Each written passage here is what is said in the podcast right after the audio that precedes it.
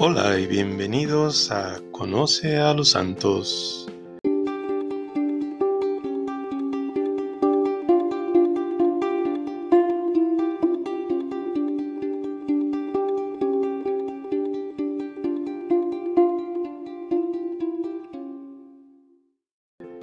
En este episodio, segundo para este día de 4 de julio, hablaremos de Santa Isabel de Portugal.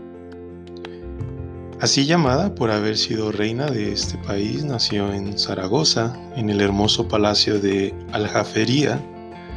Era hija de Pedro III el Grande y nieta de Jaime el Conquistador, sobrina nieta de Santa Isabel de Hungría. Desde niña fue muy inclinada a la piedad y más atenta a las virtudes de su tía abuela que a las hazañas de su padre y abuelo. Pronto empiezan a llegar embajadas pidiendo la mano de Isabel. Así era la costumbre en aquellos tiempos, en aquellos lejanos años. Príncipes de muchos lugares han sido deslumbrados por su belleza y también por el poder de la Casa de Aragón, por supuesto. Su padre decide por el joven rey de Portugal, don Dionís.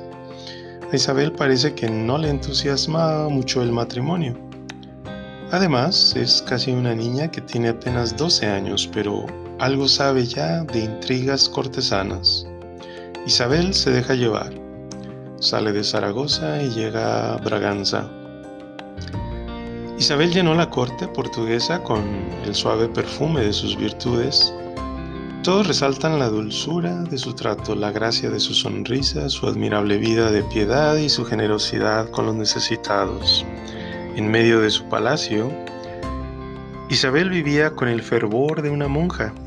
Oía misa y rezaba el breviario a diario a diario. Ayunaba y pasaba muchas noches en oración. Disfrutaba sobremanera, ayudando a los pobres, a los más necesitados, los enfermos y todo lo que ella sentía en su corazón a quienes más necesitaban. Por ello se deshacía de sus mismas joyas. Madre mía, aclamaban los mendigos apenas la veían. Su amor a los pobres no disminuía el amor a su marido.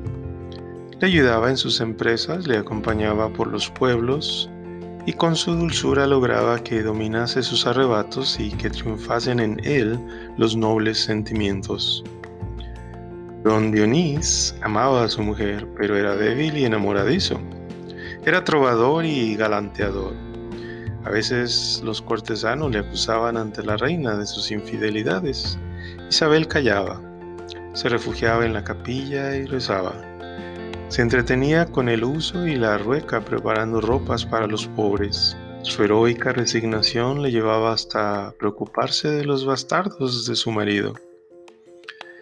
Esto exasperaba a los hijos legítimos. El mayor no lo podía tolerar, discutía con su madre que le pedía paciencia y esperar.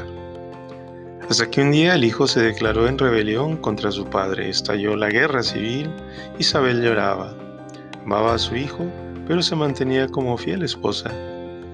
Era un alma llena de paz y la comunicaba también a los demás.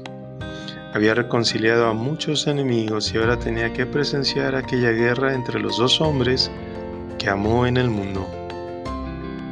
Cuando el padre y el hijo iban a entrar en batalla, Isabel tuvo una feliz inspiración. Se presentó en el campo de batalla montada en un caballo blanco y enarbolando un estandarte con el signo de la cruz. Este gesto les desconcertó. Padre e hijo se abrazaron y firmaron la paz. Dos años más tarde se reanudaron las hostilidades. Isabel fue recluida en la fortaleza de Almker. Ahí rezaba y sufría. Otra vez se presenta en la batalla y logra la reconciliación definitiva entre padre e hijo. Los últimos años de su vida los pasó el rey recluido en palacio, acusado de grave depresión. Isabel le cuidó como la más fiel y amante de las esposas sin apartarse un momento de su lado consolándole, rezando, animándole. El rey murió en el año 1325. por el amor tan grande que Santa Isabel tenía a la Eucaristía, se dedicó a estudiar la vida de los santos más notables por su amor a la Eucaristía, en especial Santa Clara. Después de enviudar, Santa Isabel se despojó de todas sus riquezas, emprendió en un peregrinaje a Santiago de Compostela, donde le entregó la corona al arzobispo para recibir el hábito de las clarisas como terciaria. El arzobispo fue tan movido por este acto de la santa que él le entregó su callado pastoral para que le ayudara en su regreso a Portugal. Vivió los últimos años en el convento dedicado a la adoración eucarística. Dios bendijo su sepulcro una vez que padeció. Obvio, primero presintió su muerte, pidió que la llevasen al convento de las Clarisas que ella misma había fundado. Ahí murió invocando a la Virgen Santísima un 4 de julio del año 1336. Fue canonizada en 1625 y pues se le conoce como la patrona de los territorios en guerra. Santa Isabel de Portugal ruega por la paz de todos los países del mundo.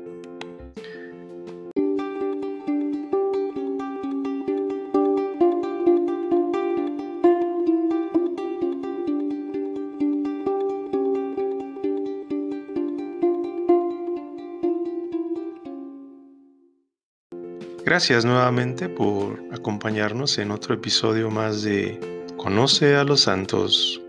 Nos escuchamos. Hasta la próxima.